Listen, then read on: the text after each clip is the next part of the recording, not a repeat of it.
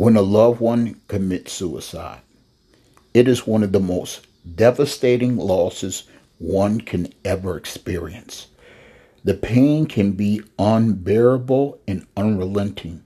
For one of the people you love dearly committed the ultimate act of desperation and hopelessness. Whether you were aware of their problems or not, guilt envelops you, bringing you to the point of despair that cannot be put into words. Your soul aches for that person. There seems to be no reprieve. Your friends and family members try to comfort you, but it's of little help. You may be tempted to blame yourself, saying, I should have known. How did I miss the signs? You give all you have to rewind the clock and hold them tight and say, I love you. But the Lord makes it clear to Christians in John 16:33.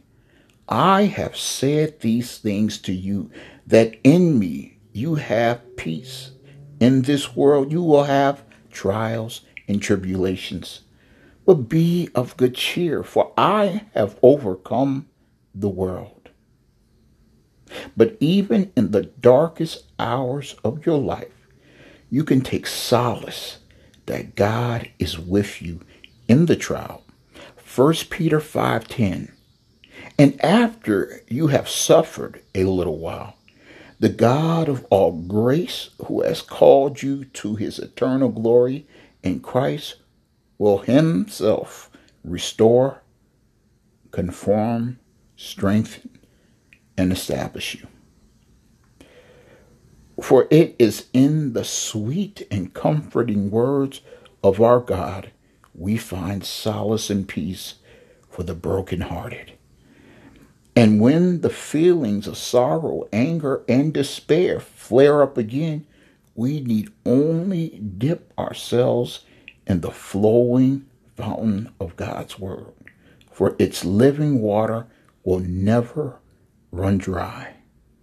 We find ourselves living day by day, clinging to verses such as Isaiah 26 3.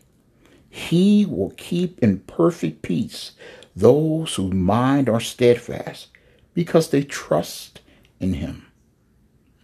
I understand for the Christian, it's more than just the suicide itself. There remains the question where their Christian loved one will spend all of eternity heaven or hell. If you're like most Christians, you are taught that a person who commits suicide goes directly to hell. No one can say for sure, though.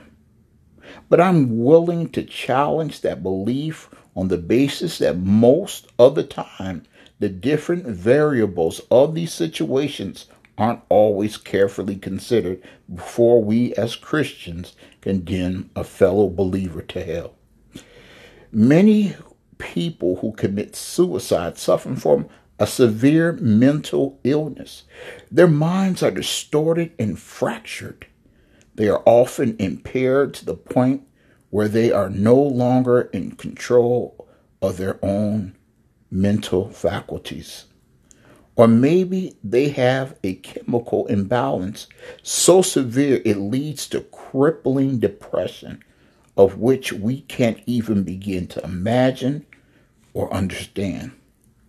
Though you might have done everything you could, pray for them, get them psychological help, medication, Christian counseling, etc. But in a moment of despair, they take their own lives. Though this is a highly debated topic by Christian scholars, I believe Christians who kill themselves might end up in heaven. If a Christian had cancer and died, he would go to heaven.